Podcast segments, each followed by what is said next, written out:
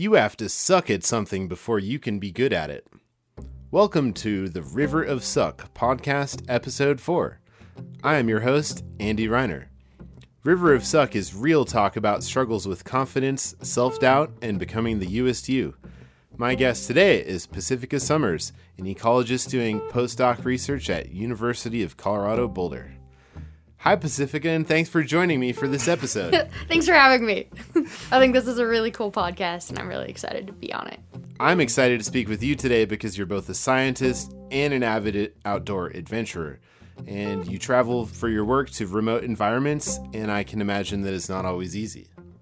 Yeah, that's true. There's a lot of logistics that you have to know to go to Antarctica and to plan your trip there and to plan your research so it's successful. And I would have had no idea had it not been for some good mentors. And even so, uh, we learned a lot of stuff the hard way.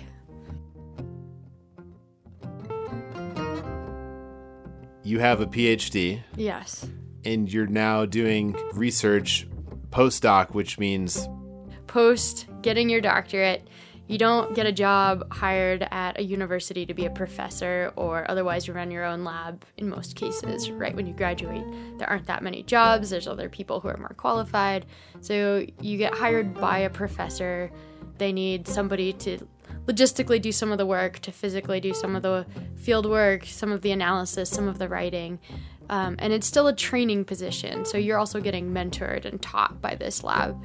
It's kind of like residency in medicine where they might already have their oh, yeah. M D degree, but they do several years of training where they rotate around and work under different doctors. It, postdoc is really similar in that sense. And um, it's a great chance to jump into a new field and suck at something new for a while while you have somebody to teach you. And that's what I did. And you're getting paid for doing what you love. Yes. Which is the dream. Yeah. Amazing. Yeah. Not that, like, every day is just, like, fun and glory, but it's satisfying and it's really cool. What brought you to science in the first place? I always liked solving problems. Uh, I guess there's a couple answers. I liked solving problems and asking questions, and I was encouraged in that as a kid, but also the way science is taught in school is very heavy on memorization and being able to regurgitate concepts and, and vocabulary, and I was good at that, and I think that's the wrong reason to encourage kids in science.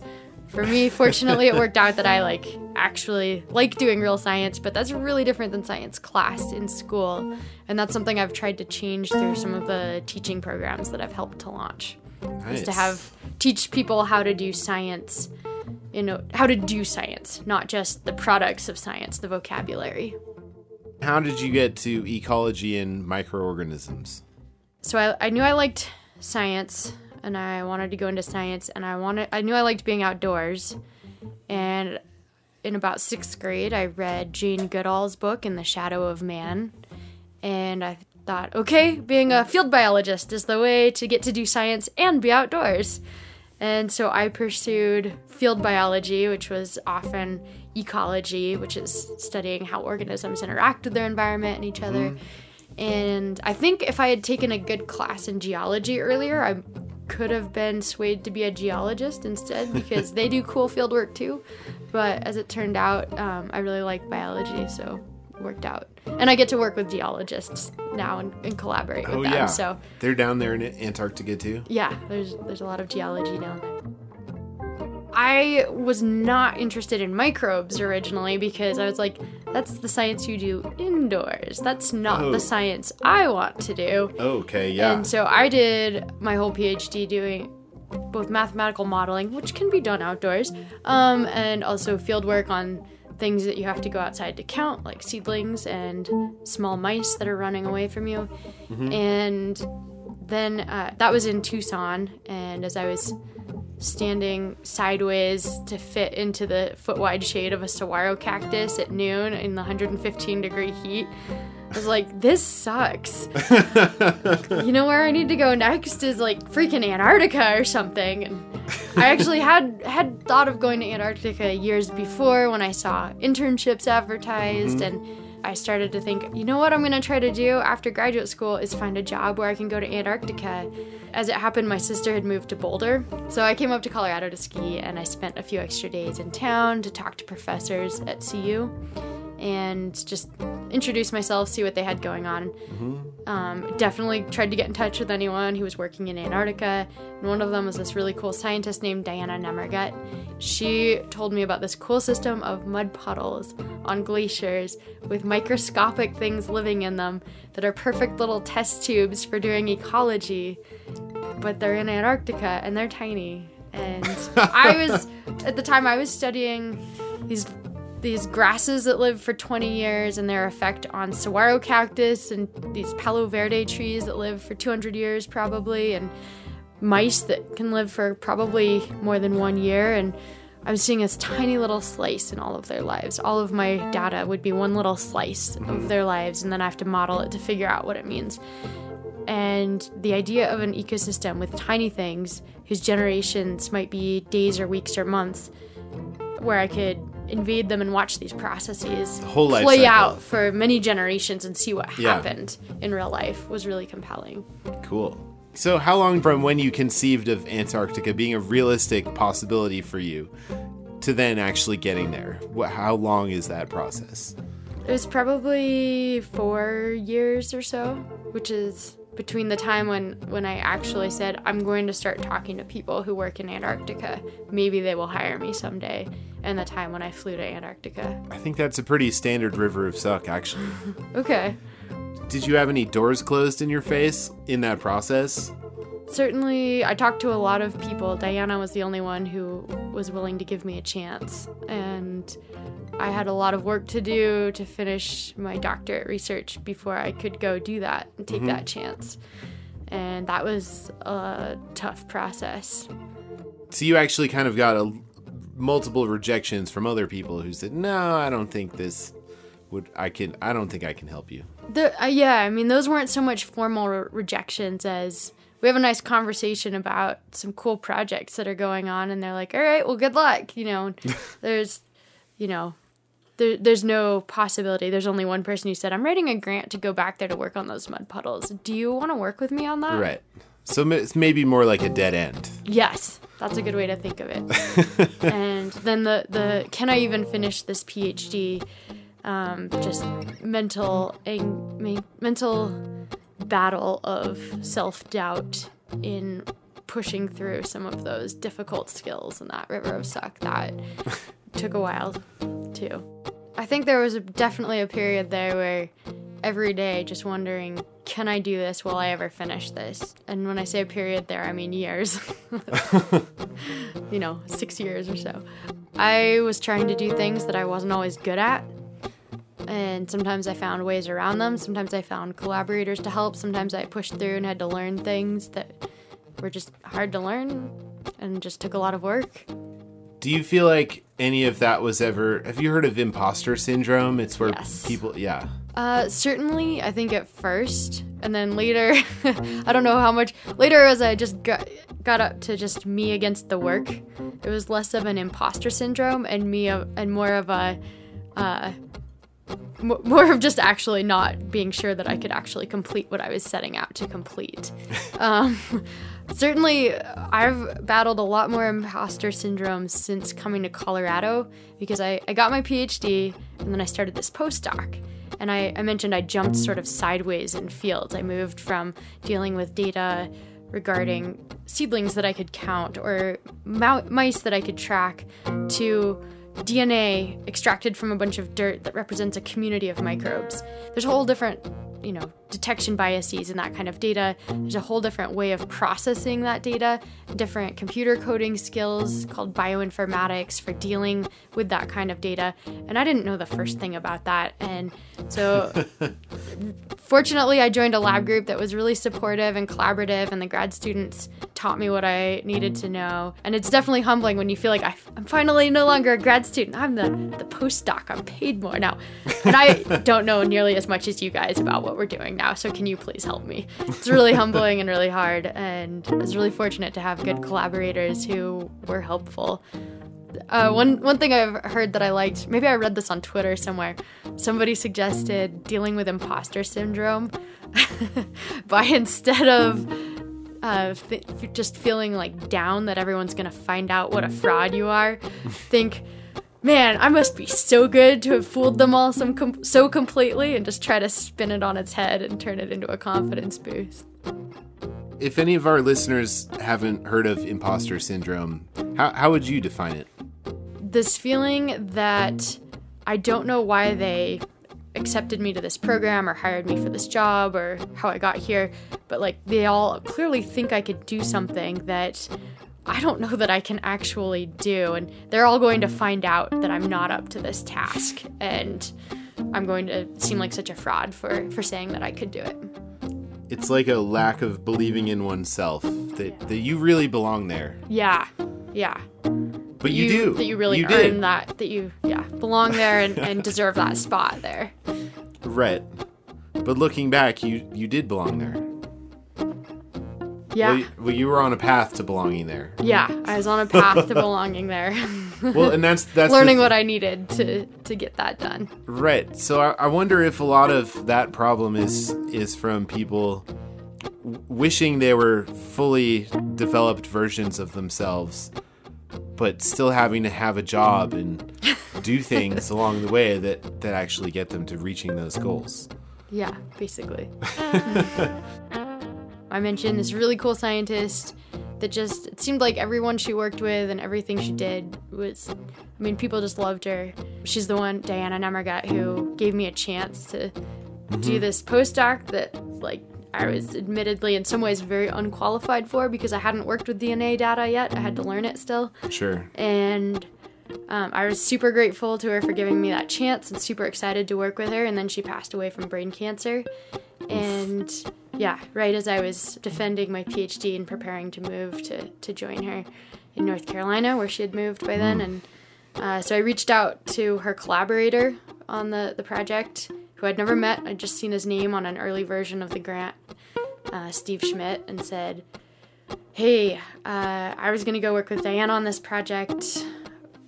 Would you be willing to take over the project and head it up, and would you be willing to advise me as a postdoc and like still hire me as a postdoc for this? Right. And he said, I don't really want to, because you know he'd, he'd been working with Diana, um, I think he was her graduate advisor, so he'd been working with her for okay. years, so he was really hit hard by losing her, and he was on sabbatical and he had a bunch of projects going on. Um, but he said, you can come up to Boulder and we can talk about it, about options. And um, so I came up to Boulder and met his lab, and they let me stick around for a while. And I'm really grateful to Steve for adopting the project and adopting me into his lab. But that certainly uh, did nothing to ease my feelings of imposter syndrome and of really needing to earn a spot in this lab of microbial ecologists when I knew ecology, but not microbes.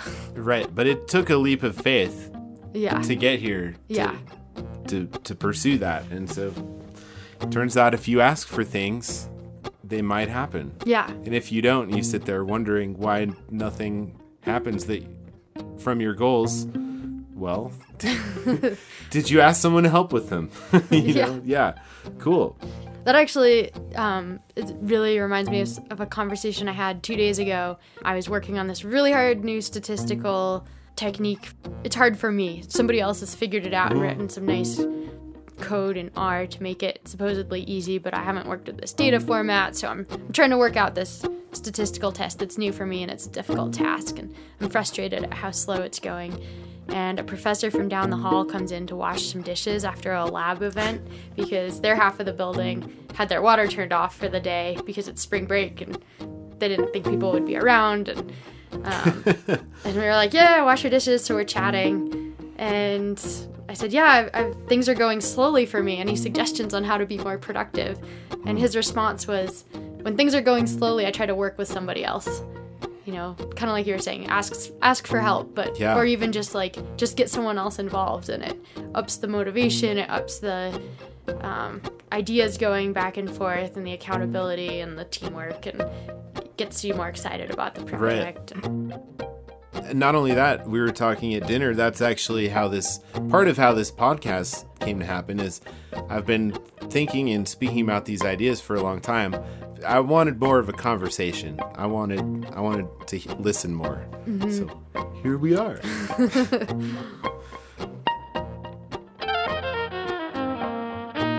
Let's talk about the River of Suck.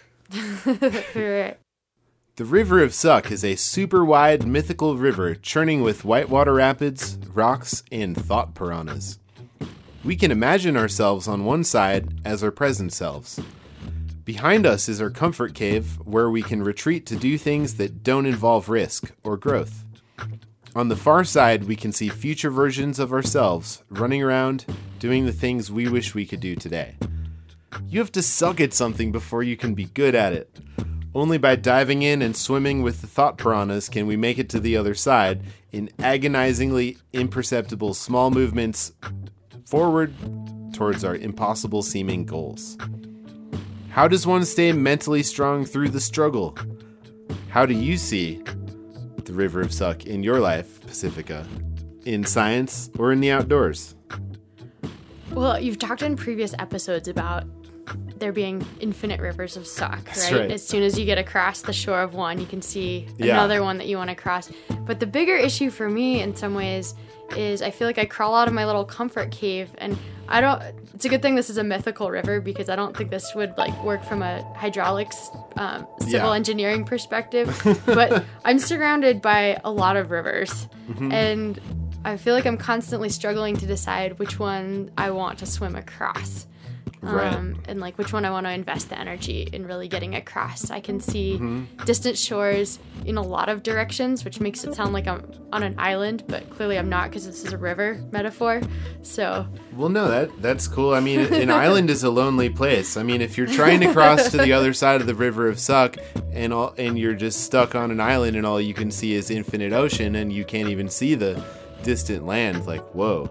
Right. Right. right. So, I mean, that's true both in, in science, in my work, and also just in, in life, right? Like, in, like, life, like, in Colorado, we're lucky enough to have, this is good climbing season at, like, Shelf Road, which is a limestone canyon a little south of here, as well as, mm-hmm. like, good climbing season in, like, the deserts of Utah. But it's also still good skiing season, just getting into spring season, spring skiing. Oh, yeah. And those are things that I love to do and skills that I'm always trying to improve at. And so, you know, oh, which way do I invest my time um, this weekend kind of questions. Whereas also in science, There's there are usually a lot of questions opening up in front of you, a lot of different skills you could learn and to and apply to these to answer these different questions. And choosing which rivers to swim is something that's, um, I guess, a really good problem to have, mm-hmm. to have all those ideas of places you want to go. But if everything requires effort to do it to the extent that you really want to, there's only so many rivers you can swim and actually get somewhere. So it's kind of about yeah. picking your battles. For wh- which battles will you actually really be able to cross? Yeah. And yeah. which which will motivate you to continue swimming when things are really difficult? Yeah. So let's talk about mistakes. Mistakes and failure. From what I understand, people don't like making mistakes or failing. And I think there's a lot of instances where people talk about, oh, you don't know how many times I failed before I got where I was. But failure and mistakes mean different things to different people. So, can experiments fail? What is failure? And, like, what are mistakes to you? Okay. Well, I think on our previous episode, you talked about negative results. So yes. That's an instance where Um, an experiment maybe doesn't turn out like you thought, or it gives you a sort of uninteresting result. Mm-hmm. Um, you know, you, you're trying to make something happen, and, oh, whatever I did then didn't make it happen. So, okay, that's, you know, in some ways that's a failure. So negative results are one thing, where you, you test a hypothesis, mm-hmm. and it turns out to be sort of the uninteresting answer. But I think you can also have mistakes in experiments. They, they always tell you something, just not maybe what you hoped to know, or, sh- or something interesting. So you can you can make a mistake in setting up your experiment, where you put a certain amount of water on seeds so they germinate. Right. And you put the same amount of water on the seeds before and they germinated, and you learned something about how they grew with without an invasive grass, in my case. And then you try to repeat this experiment under slightly different conditions, and the seeds don't even germinate. And what you learned was the seeds need a higher humidity to germinate at that amount of water. But that's not really that interesting of a result because, like, you, I don't know, you didn't need to put that much effort in to figure that out when you had actually designed this experiment to learn how an invasive grass affected those seedlings after they germinated. But you could, in theory, have spent a crazy amount of time getting to that negative result. Yeah, spend a lot of effort to find out that plants need water. And you're like, cool. Well, I mean, you can say that's a negative result and that, you know, you learn something from every experiment, but boy, that that amount of effort was not worth the grand new insight I gained that plants need water. So then you're sort of back where you started. When I fail at, like, a practice thing and I have a goal and it still seems really far off and I'm just not any closer, that that's maybe a moment to reflect and think about, where do I really want to go? Yeah. And so one of the skills that I've learned that I need to use, and and I think this is sort of like one of those meta skills. Um, so this is like a meta river of the mythical rivers that I want to swim. Okay. Yeah. Um, is the learning how to strategically beta test things just to make sure that, like, I didn't think the humidity was that different on this second experiment, but it turns out it was, and that it was different enough to make a difference. I need to remember to really include a lot of beta testing, so I just germinate a small f- number of those seeds instead of going to all the effort right. to set up that whole thing. Just do a few of them just to make sure seeds still germinate at the amount of water you thought they'd germinate at. So just learning how to beta test experiments every step of the way. So it's kind of this this meta skill of, like, learning how to, I don't know, stick my toe in the river and gauge how fast it's rushing to decide how much effort it'll right. be to swim that and if I'll actually get there. Do you dive something. in or do you yeah. walk in slowly, yeah. adjusting to the temperature? Yeah. One of the rivers I'm swimming is learning how to walk slowly into a river before deciding whether to dive in. So maybe diving right in isn't always the right idea. All right, yeah. Well, I because also, you spend so much effort getting back to the shore when that river doesn't work out. Totally. I don't know. Sometimes there's little offshoot streams mm. that diverge from the main path. Yeah. And then they either go somewhere else and land you in a bunch of weeds. Yeah. Or they might come back. Say you were on a raft. You might not know if you don't know the river that well. And if it's a mythical river, you don't know what the other side. There's no way to see. You don't know if you're going to end up in the weeds or, back, or or way downstream hoping everything's cool. Does that make sense? Yeah, exactly.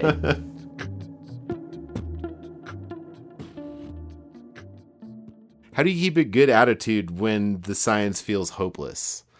So one of, one of the things I actually learned in the last year or two as a postdoc, as I've I've been investing more in productivity strategies. Just mm-hmm. I used to try to just work really hard and hope that would pay off. So smarter working. Yeah, trying to work smarter. Yeah. Um, and one of the things that I learned that comes out of actually extensive research on productivity is, and I forget how this is phrased in the original Um, research, but you want to try to have a playful attitude towards whatever you're doing. Avoid emotional extremes, I believe, is the way it was put. It's very sort of Zen or Jedi, but just try not to get too emotionally invested and have too many emotional extremes about your work, but keep a light, detached, playful mind, and then you never get sort of that anxiety blockage. Anxiety blockage. Anxiety blockage. Having that detachment helps to lessen the blow when things don't go like you hoped. Yeah. So when and when it just seems hopeless. And having perspective helps. So doing things outside of science, like climbing. Right.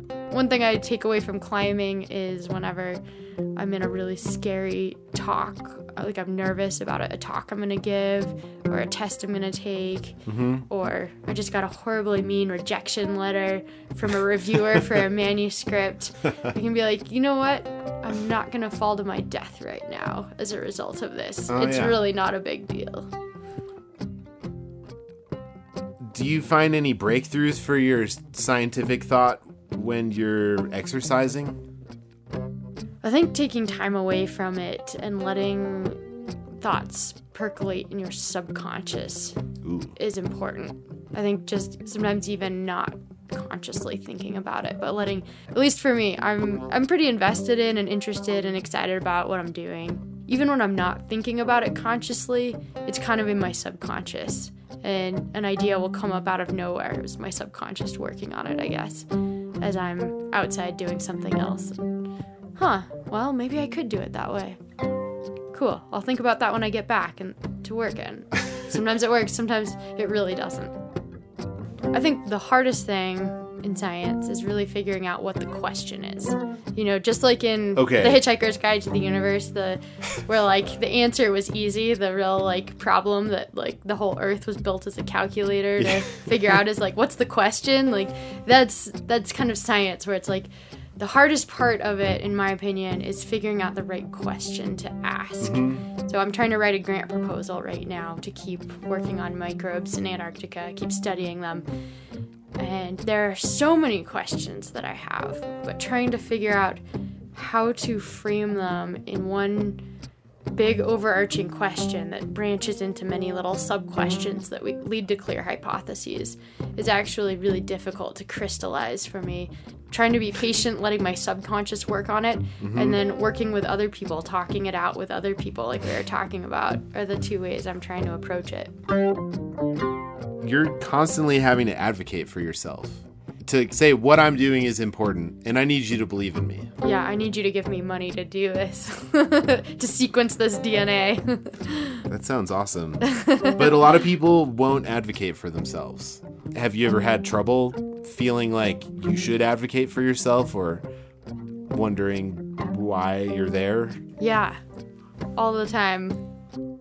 I think it's helpful, though, to hear that even though it sounds externally like your story is constantly advocating for yourself, that you still struggle with that element. Should you be doing it? Should I be asking this person? Am I bothering them? Oh, yeah. You're so you're struggling with that at the same time you're doing it. Yeah. Is that not the river of suck? Yeah, exactly. Yeah, that's good. That's a good way to think about that. I'm hopefully getting better at it, even if it doesn't get less difficult or less painful sometimes. There's a certain rush that I get when it's successful. It's like almost like its own feeling that I'm striving for, like the feeling of success. I got a gig. Oh, these people are interested in what I do, and they believe in what I have to say, and that's really cool. So that's much different from sitting there with a blank calendar going, oh God, what am I going to do? So part of it is that actually that blank calendar motivates me because I don't actually have a choice. I can either go out and advocate for myself, or I won't get as much money from jobs, and then I won't be able to pay rent, and I won't be able to eat food, and I won't be able to do the things I love to do, like go out and go skiing and, you know, be a person, not just a musician.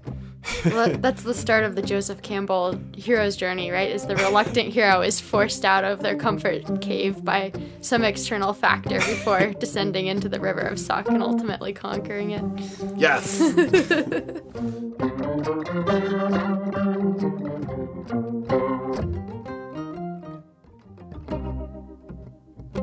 You can join the River of Suck swim team and gain instant access to bonus content for just one dollar a month. For episode four, this includes extended interviews and outtakes, as well as M P threes of the music you've been hearing, which I composed and performed specifically for this episode. Joining the swim team at river of suck dot com also gives you the opportunity to interact, leave comments, ask questions of future guests, and truly helps support the creation of this podcast. let's talk about Antarctica. I had a friend whose dad was a geologist in Antarctica, and he gave me a signed copy of his dad's book of pictures, and I I still have it like displayed on my mantle. It was kind of like this like this dream and motivational image for me.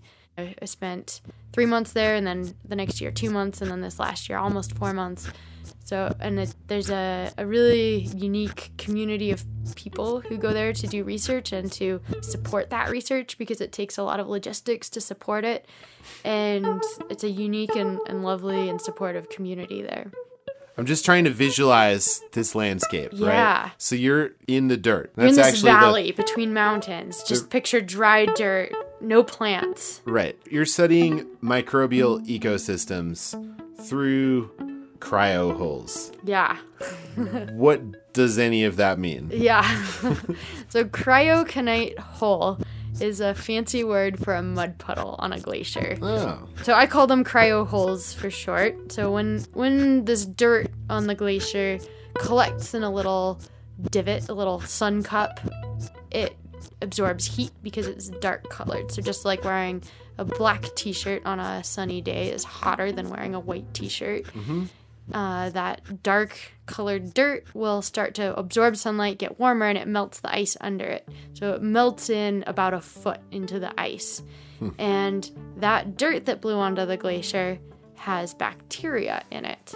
And not just bacteria, but bacteria that can do photosynthesis like plants. Those are called cyanobacteria. Cool. And actual algae, and which is like pond scum, right? Yeah. And then microscopic animals called water bears, or tardigrade is their more technical name, um, and other microscopic animals called rotifers. And um, so there's entire little food webs and ecosystems within this dirt, but they don't grow very much if they don't have water, because most of life on Earth needs water. That's why we're always looking for water in places like Mars to find out if there could be life. Right. And so once you have this dirt on ice and it starts melting in, now you have liquid water, and these things can start to grow, and you actually get quite the little biodigester with a lot of growth in these ecosystems.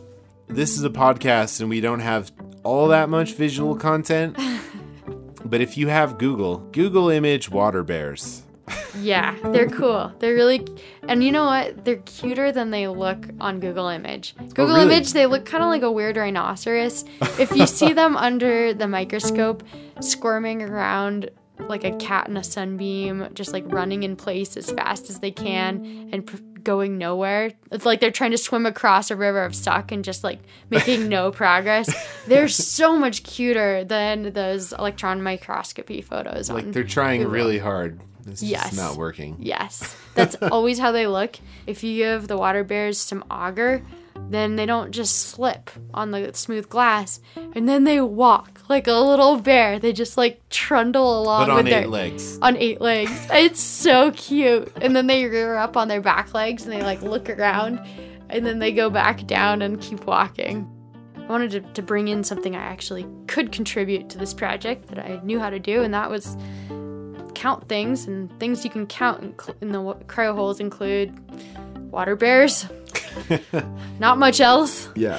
Anyway, I wanted to do an experiment with tardigrades, because that's how I know how to do ecology, is to count things. If you are Googling tardigrades right now, which is another word for water bear, you're going to find a lot of articles about the indestructible tardigrade. And they, they always make it sound like really epic, like the indestructible tardigrade has survived five mass extinctions on Earth. I will say, though, um, in the spirit of getting across the river of suck, that I've come a long way mm-hmm. in being able to grow water bears in the lab. And that is in part due to that strategy we were talking about of get other people involved. Mm-hmm. We've got a couple of students involved um, who are undergraduate students that were helping out in the lab. Um, and... They have done an amazing job at getting reproducing populations of tardigrades to grow in the fridge. Why should anyone care about them? Yeah. Um, okay. First of all, tardigrades are just cute. But more, more specifically, um, the question that my research is trying to ask is not actually about just like what happens to tardigrades and mud puddles. The question that my research is trying to ask is how random are bacterial ecosystems? So what we do wow. is we create our own little mud puddles on the glacier, and we control what goes in, and then we can watch how they develop. We're testing some very specific hypotheses about the kinds of randomness in mm-hmm. ecosystem development, and that's important to figure out because we have bacterial ecosystems that do a lot of things for us. They live inside us and help us digest our food. Mm-hmm. They live in the soils with our crops and help our crops grow. They live in the soils with our forests, help our forests stay healthy and create right. lumber and not burn down and burn our houses down. Um, so we'd like to know how random ecosystems are, particularly bacterial ones, so that we can better manage them. And this is a really compelling system to be able to test some of those ideas because it's hard to do ethical experiments on people's guts. What are some of the challenges of living down there and trying to get work done?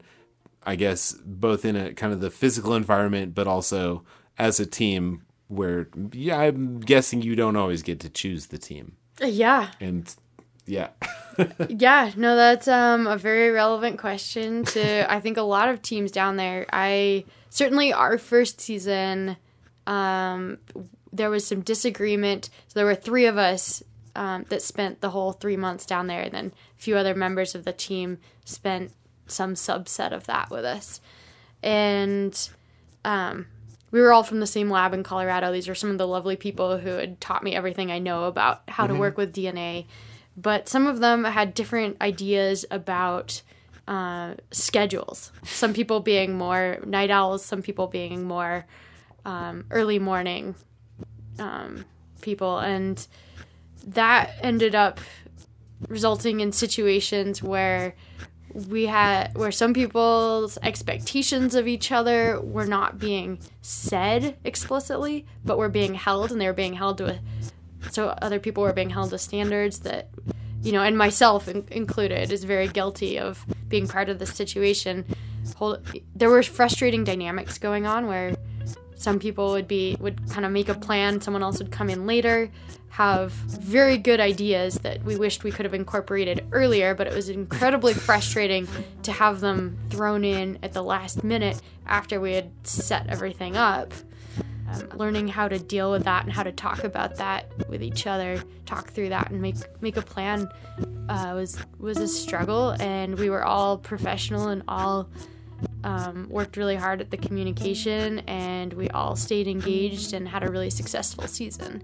I, I know there are situations with science teams, sometimes they make the news, sometimes they don't, um, where that's not the case.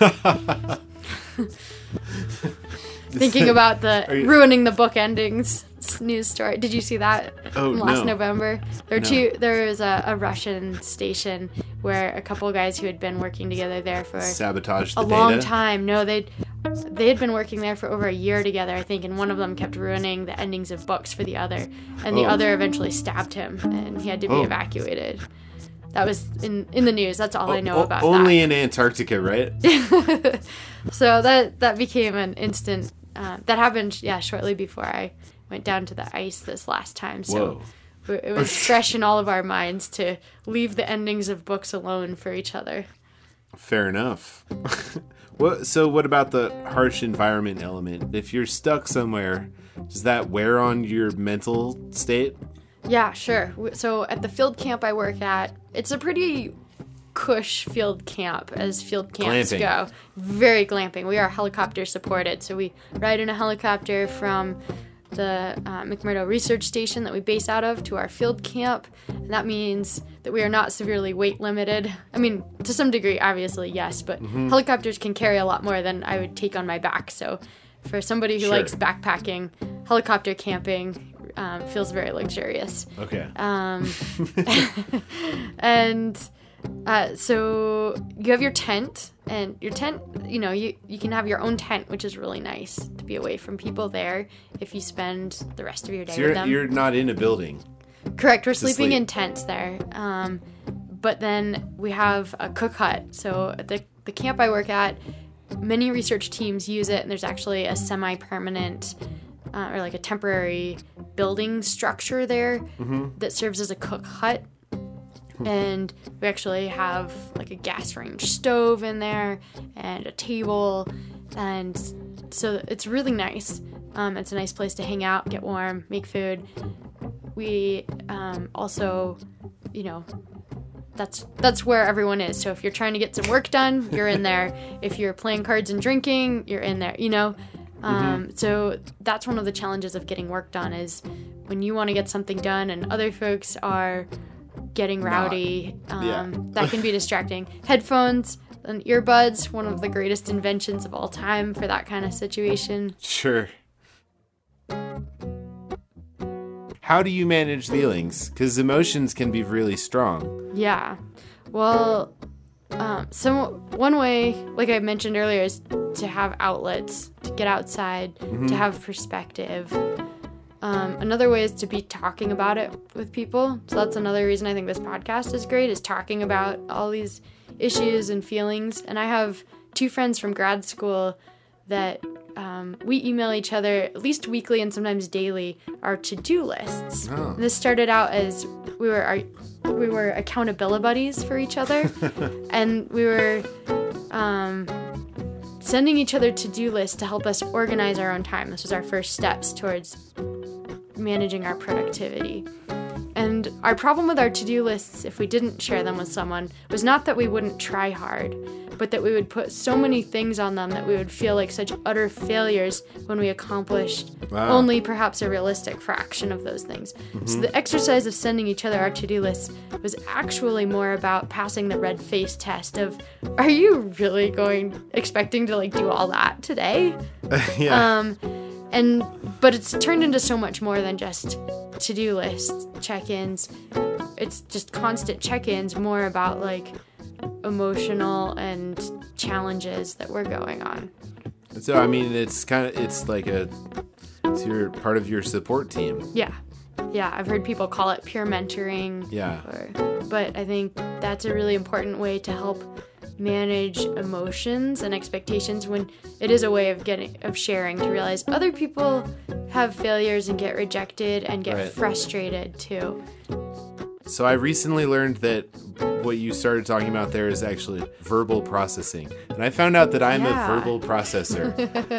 So this is great. You're I, finally fulfilling your, your destiny in podcasting. Well, that's what this is about. The yeah. River of Suck is about talking about uncomfortable feelings. Well, do you think I'd be here if I didn't experience these un- uncomfortable feelings? Of course I do. So that's why it's been so good to talk about it in public and with other people.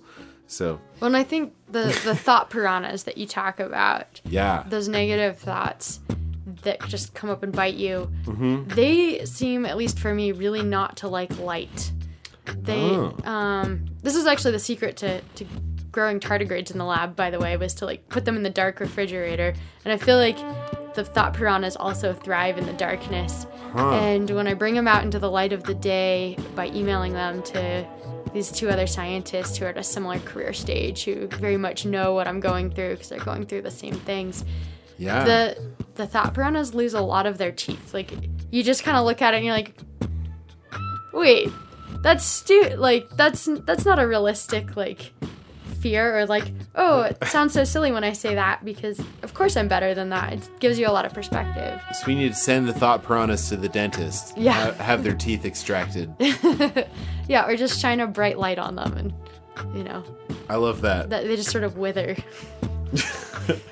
When you have thought water bears, of course. Yeah. What are some examples of thought water bears or thought piranhas that, that show up in your head? You shine the light on and move on. Things like, oh, this other person started graduate school at the same time as me, and they're already a professor on, with a tenure-track job.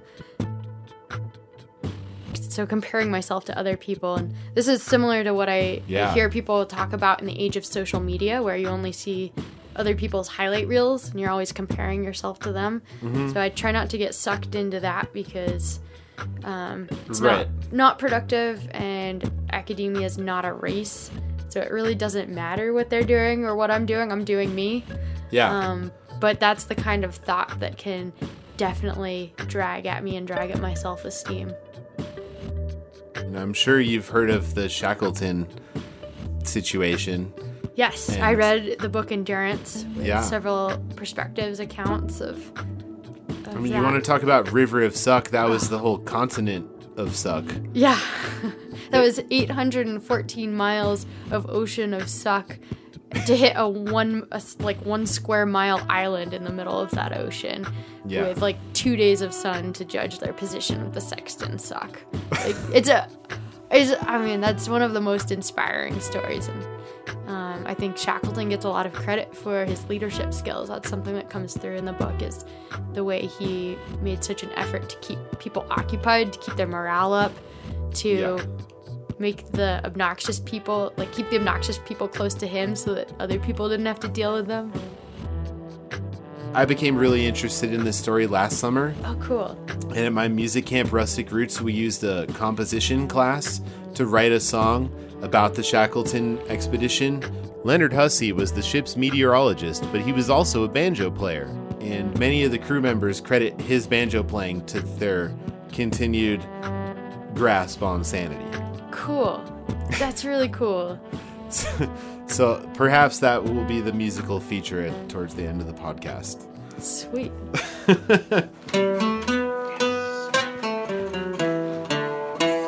Adventure, danger, almost certain death. But we'll be a hero if you ever make it back.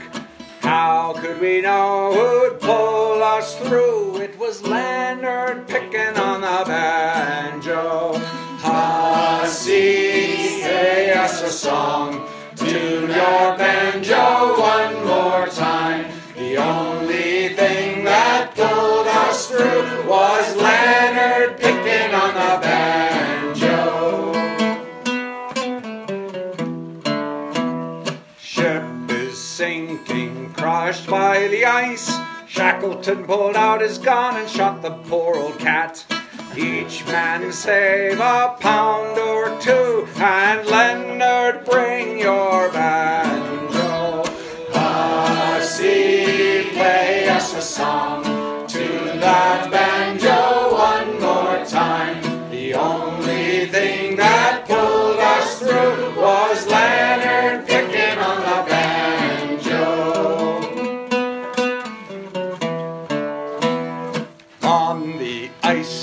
When it fell apart, load the sleds and mush the dogs, or else we will be dead. We must get to solid ground, and Leonard, don't forget the banjo. Hussey, play us a song. Tune that banjo one more time. The only thing that pulled us through was Leonard picking on the banjo.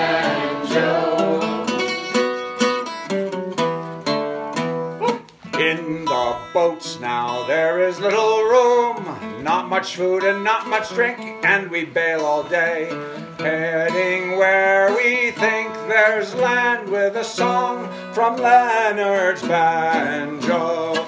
Hussey, play us a song. Tune that banjo one more time. The only thing that pulled us through was Leonard picking on the banjo.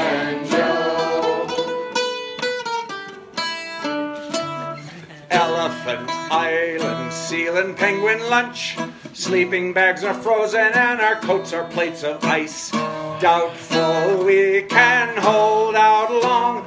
Oh, Leonard, pick up your banjo. Hussey, play us a song. Tune that banjo one more time. The only thing that pulled us through was Leonard picking on the banjo. Yeah. Shackleton and five men sailed off in a boat. All our hopes are pinned on them, pray God she stays afloat. Months and months we camped in cold, with nothing but the picking of the banjo. Hussey, play us a song. Tune that banjo one more time. The only thing that pulled us through was that.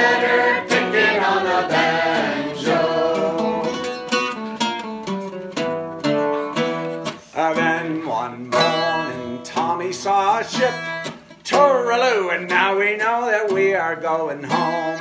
It was Leonard pulled us through, but I never want to hear another band. Banjo, Rusty, play us a song. Tune that banjo one more time. The only thing that pulled us through was Leonard picking on the banjo.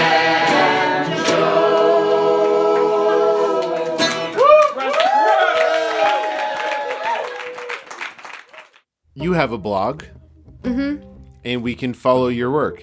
In fact, we can look at what you've been doing, and we can follow you as you continue down your awesome path of investigating environments and ecosystems and microbes. How do we stay in touch? How do we see what, what you're up to? Uh, you can see what we have been up to. I say we, the field team that I've been working with mm-hmm. in Antarctica at cryo holes dot wordpress dot com. And you can follow what I'm going to do in the future. If you go to pacifica summers dot com, um, you can find my blog on there and a little like about my research. And hopefully that will keep getting updated as I do new cool things in the future. Yeah, and if you're not sure how to spell Pacifica Summers, look at the title of this podcast on your screen right now. Yeah. And I love going out and talking to groups in schools and doing, you know, getting getting out of the lab and talking to other people about what I do. So if you are at a school or somewhere else and trying to find out more about how to connect with scientists, you can find out how to get in touch with me on there. Cool. That's awesome. Thanks for having me on your podcast. Thanks for being cool. Yeah. Yeah. Thank you for being here. It's been really fun to hang out.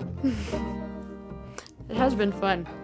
I don't usually get to talk about all the ways I've failed and messed up. I just talk about that time I went to Antarctica and it was awesome. Oh, yeah. So it's it's cool to get to talk about the times when I sat in a underground lab with no cell phone service and thought I was failing every day and failed until I didn't fail. Please consider giving a rating or reviewing River of Suck on iTunes or wherever you listen to podcasts. Tell your friends and help spread the word. Tell one friend. Tell a friend to tell a friend. No one ever said crossing the River of Suck would be easy or comfortable. So I want to thank you for tuning in and giving it a chance. The music in this episode was composed and performed by me, Andy Reiner. I'll be back with a new episode every month, forever, so make sure to subscribe wherever you listen. Visit river of suck dot com for all the latest updates on future episodes and guests. Become a member of the River of Suck swim team to support this podcast and access exclusive content, extended interviews, and high-quality downloads of music recorded for this podcast. My name is Andy Reiner. Till next time, keep swimming!